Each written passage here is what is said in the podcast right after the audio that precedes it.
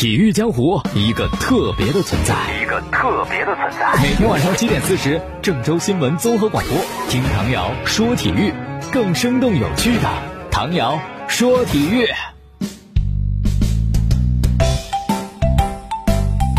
大家好，欢迎收听节目，我是唐瑶。我们先说什么呢？啊，说一个罚款的事儿。就 CBA 呢，它是有赞助商的，在这种情况下，就 CBA 的球员。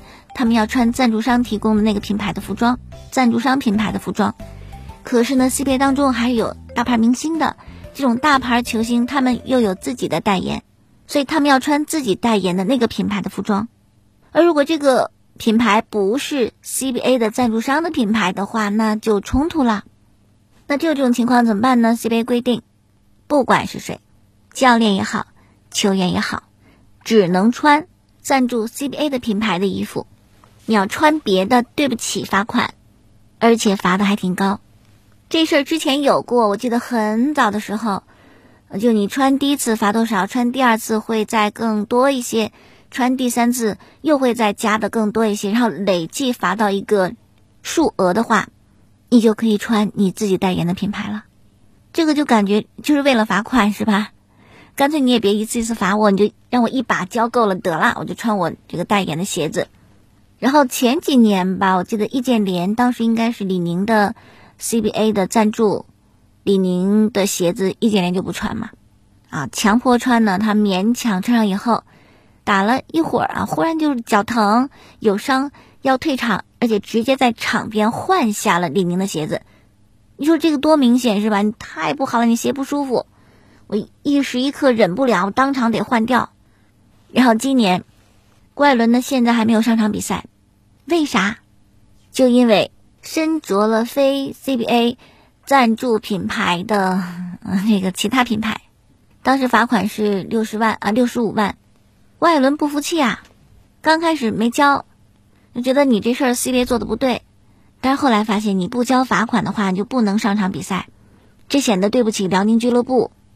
所以呢，前几天为了能够早日的回到赛场。怪伦呢，就向 CBA 公司缴纳了六十五万的罚款，这样就可以参加联赛。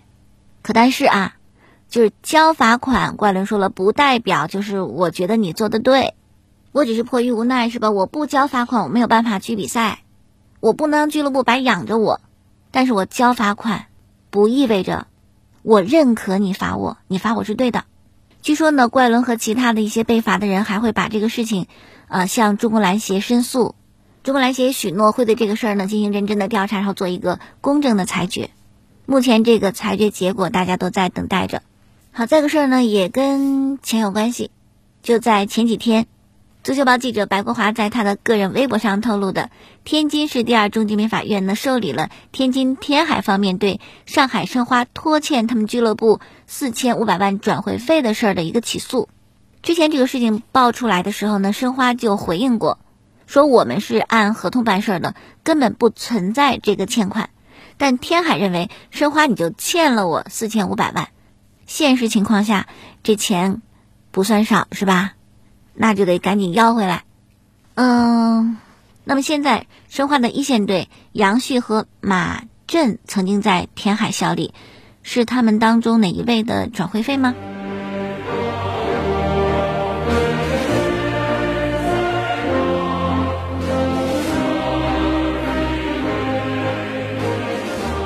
好，再看足协杯，上周六周日的时候呢是四分之一比赛的首回合，我们河南嵩山龙门对阵的是四川九牛。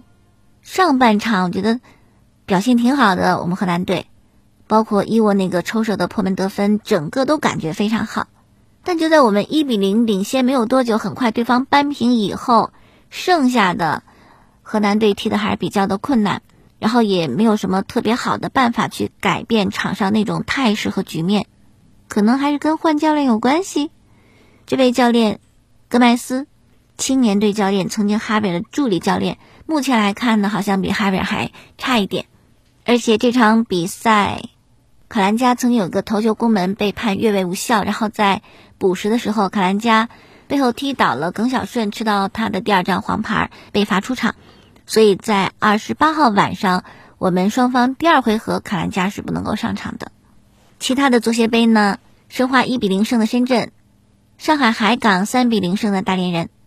然后国足的消息，哎呀，这不算个好消息吧？足球报今天的一个报道说，目前来看呢，尽管中国足协很早就启动了主场的审批工作，啊，非常希望能够在十一月份两场比赛放在苏州进行，对阿曼和对澳大利亚，但目前来看很悬，基本上是没有可能性，所以十一月份的两场比赛还可能会在。中立场地在沙加进行，这样的话呢，我们又等于没有了主场优势。关键问题是，这种来回的折腾和奔波，对于球员的心理会有一定的影响。你像我们在十二号的时候打完对沙特的比赛，其实当时主场的审批工作也没有一个结果，就不知道会不会在苏州踢。但是没有打个儿，国家队就准备回来了。没有明确消息的时候。就还是要回来，因为什么？在外面待了近五十天时间，身心俱疲，就每个人归心似箭。你必须要满足这种心情，你不能再在外面待了，所以就回到国内。那如果主场获得审批更好，是吧？顺势我们就在国内打比赛了。如果没有能够审批成功，那我们再飞沙加就是了，总比一直待在沙加好。就一定要在中途满足思乡的这种情绪。相信呢，大家都是希望能够在主场进行十一月份的两场比赛。不过目前就难度比较大，估计还应该是会去中立场地踢球。那如果真是要选一个中立场地的话，国足还会选他们比较熟悉的沙加。之前的十二强赛对越南就在沙加进行的。那最终的结果呢，会在本周公布吧。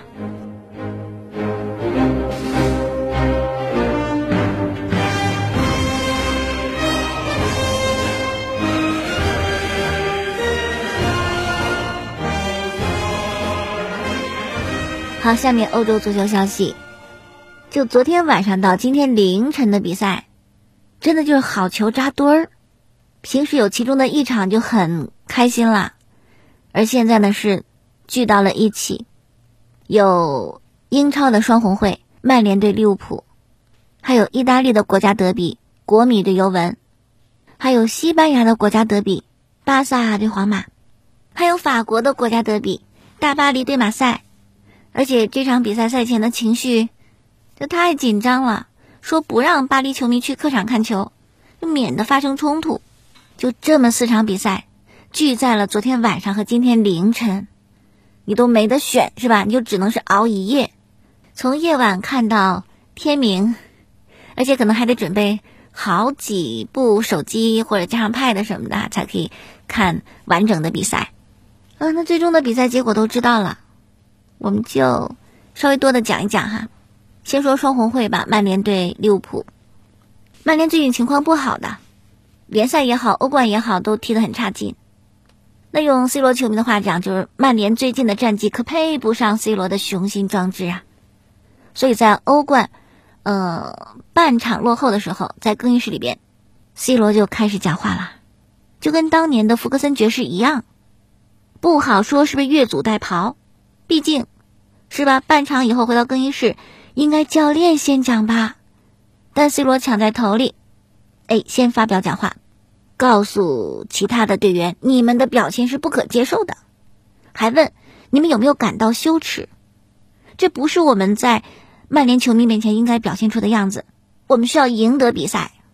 那么在 C 罗讲完这段话以后，曼联的主教练索尔斯克亚也说了两句啊，就说如果咱们。团结起来，下半场呢能进个球，这比赛还是可以赢的。但是我们知道那场比赛最终曼联没有拿下来。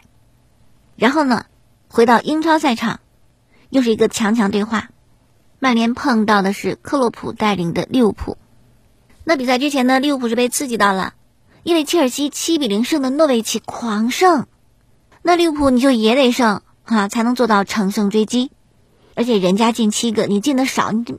面子也不好看，所以利物浦的士气是很高涨的。那除了这点之外呢，比赛还可以看 C 罗跟萨拉赫啊两位超级射手之间的对决，看谁更强。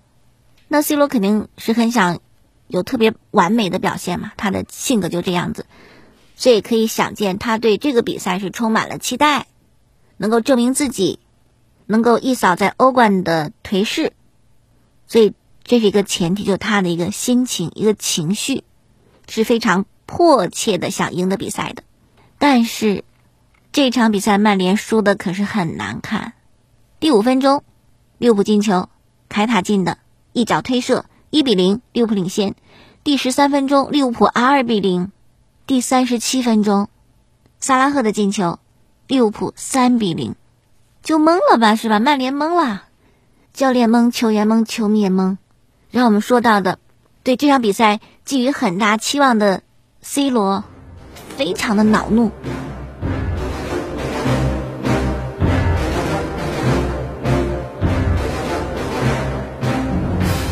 他这个心情体现在第四十五分钟，对方的小将琼斯。那跟 C 罗差着好多的岁数哈，甚至可以说不一辈儿的，而且可以说琼斯在处理球方面没有任何问题，但 C 罗要上去抢这个球啊，琼斯你控着球，C 罗抢不到就很生气嘛，然后他就在前场踢倒琼斯，琼斯倒地以后呢，C 罗又补了一脚还是两脚，反正我隔着屏幕看，我觉得还是踢得蛮大力的，一位五个金球的金球先生踢一个后备小球员，哎，真的是有失风度啊。那这个举动引起了现场小规模的冲突，随后呢，当值主裁向 C 罗出示了黄牌警告，然后半场的补时阶段，萨拉赫又一脚打门，四比零，半场比赛，曼联主场零比四落后。下半场呢，曼联做了一些阵容调整，博格巴换下了格林伍德，结果第四九分钟，正是被换上的博格巴，他中场的球被断了，亨德森拿球以后直塞。萨拉赫接球形成单刀，面对德赫亚起脚破门，五比零。萨拉赫赛前说啊，萨拉赫跟 C 罗要争一争，谁会更好，谁是超级射手。C 罗一球不进，萨拉赫帽子戏法，五比零。最终就这么一个比分，利物浦客场大胜，曼联英超两连败。而且博格巴刚被换上场没多久呀，五十八分钟，博格巴在前场放倒了凯塔，并且。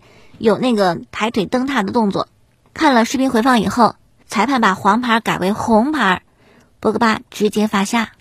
所以这场比赛不只是结果是吧，特别难看，可以说这豪门的脸，这老脸也被曼联这场比赛给丢尽了。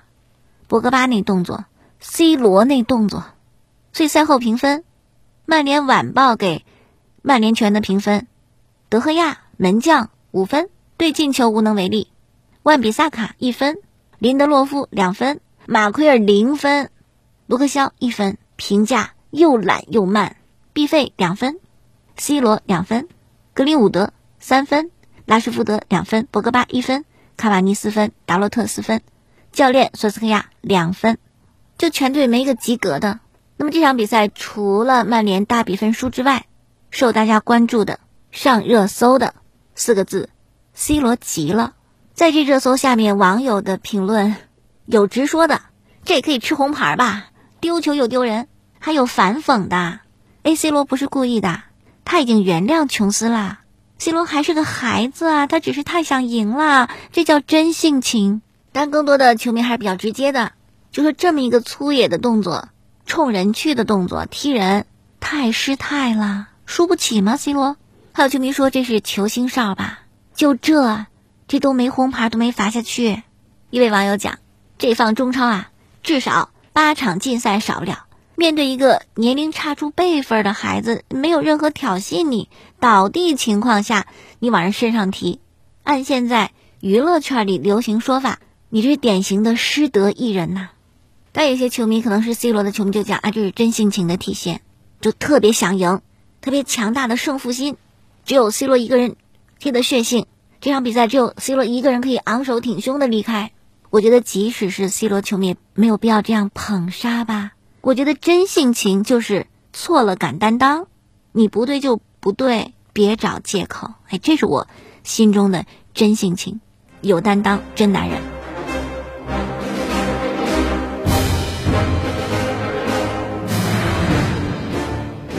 好，说回曼联这场惨败，真的是很羞辱的事情。甚至是很绝望的事情。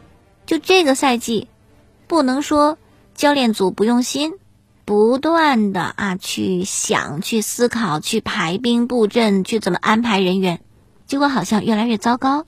原本是纠错，但是越纠错，错得越远。下面呢，对热刺、对亚特兰大、对曼城，敢再输下去，虽然啊，虽然曼联没有太大的决心换帅，也没有特别合适的教练，但这要再说下去的话，索尔斯克亚这个帅位真的不稳，或者即使还比较稳，但是已经不得人心了呀，没有权威了呀，不服众了呀。你真到了就是球员都不认可你的时候，觉得你教练是最大问题的时候，你不换都得换，哪怕没有合适的人选，你都得换，就是换心情。好，再说大巴黎，客场对马赛，法国国家德比，结果呢，这么受瞩目的一场比赛，大巴黎那么多超级的球星，姆巴佩、内马尔、梅西，结果双方都没进球，愣是踢个零比零。原本大巴黎的实力呢就领先其他球队好几条街，这赛季有梅西加盟，就觉得更不得了了。但是你看，客场对马赛，白忙活一整场，一球不进。当然，大巴黎的进攻还是有的。第十三分钟，内马尔在禁区的抽射被对手挡进大门，但因为越位在先，所以进球无效。然后第二十五分钟，梅西一个头球。这个球呢是砸在了横梁上。下半场没多久，阿什拉夫呢被红牌罚下，大巴黎少打一人，所以此后呢就基本上就更没有进球的能力了。赛后呢，很多球迷吐槽了这场比赛，吐槽的点应该说是集中在教练身上。那这个其实我之前节目也说过，是吧？梅西到了大巴黎以后，能够成为问题的问题就是波切蒂诺球队的教练。我记得上次节目还讲，如果不是因为他是阿根廷人，可能早就想把他换掉了，因为他的能力确实不足以执教有就同时拥有梅西、姆巴佩和内马尔的这样一个球队，能力真的不够，不只是能力不够，那个气派都不够。比如说换一个名头更大的教练，他就能镇得住场子。哎，我说什么就是什么，听也得听，是不听也得听。波切蒂诺还没有这样一个段位。他甚至还要看球星的脸色说话，他要顾及很多。我这样排兵布阵，他高兴不高兴？他又高兴不高兴？他没那么大腕儿，所以他真的无法执教这样一个球队。我觉得现在的大巴黎一半水平都没有发挥出来，波切蒂诺也没有很好的用梅西，所以如果再这么下去，大巴黎可能也要换帅哈。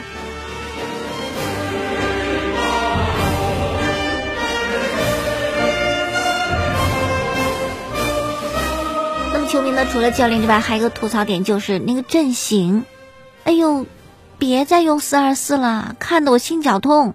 咱也不是没有更合适的阵型啊，在欧冠我们踢四三三，我们欧冠两胜一平，进攻越来越好。三场比赛梅西进三球，为什么到了联赛你非得踢四二四呢？中场两个人，太薄弱了吧？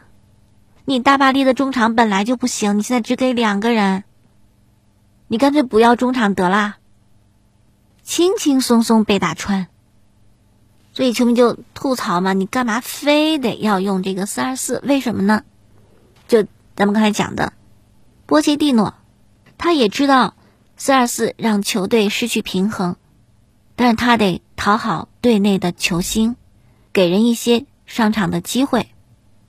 但是这样一个做法呢，真的是两头都不落好，球星这方面也没落好，比赛结果这方面也没得好。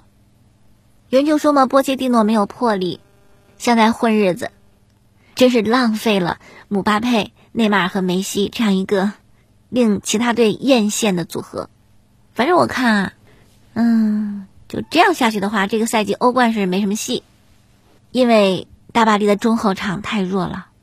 中后场如大巴黎这样的拿欧冠冠军，就是你想吧，想的挺美。另外呢，还有些队内矛盾，比如在这几天吧，大巴黎的队长马尔基尼奥斯，他接受了巴黎官网的采访，有句话这么说的：不管是名气、历史，还是得到过的那些荣誉，这些并不能保证你的未来会是什么样，并不能为你赢得一场比赛。你必须在球场上证明你的价值才行。足球是平衡的，即便你的水平特别高，你非常有个性，但是你也必须知道何为集体，要一起做出色的防守，然后一起反击，这才是真正的足球。这话说了以后，很多人认为，哎呦，这大巴黎队长说的是梅西吧？是不是呢？反正人家没有承认，哈哈，也没有点名指出。但是，大巴黎这位队长跟梅西的关系确实不好。你可以看比赛，就马尔金奥斯给梅西传球就没传过几回，而且他们是早有恩怨呢。哎，作为巴西人和阿根廷人，像梅西跟内马尔那样处的那么好的 没几个，基本上关系很僵的。然后这个马尔金奥斯跟梅西的矛盾呢，是来自二零一九年的美洲杯。当时巴西夺冠，梅西的公开表达不满，认为巴西队夺冠是靠裁判帮忙，啊，这话就惹怒了很多巴西球员，就包括当时的马尔基尼奥斯，公开反对梅西说法。由此事啊，两人结下梁子。然后就是今年的美洲杯，巴西又输给阿根廷，所以两个人在国家队层面是宿敌，本身也没有什么私交，所以马尔基尼奥斯怎么可能去热烈欢迎、去捧着梅西呀？不可能的。更多的是看不惯、不服气，所以你看，大巴黎的更衣室千丝万缕，教练能力的问题，更衣室关系的问题，你中后场不行，你在家不团结，你还想得欧冠冠军，那就是难于登天了。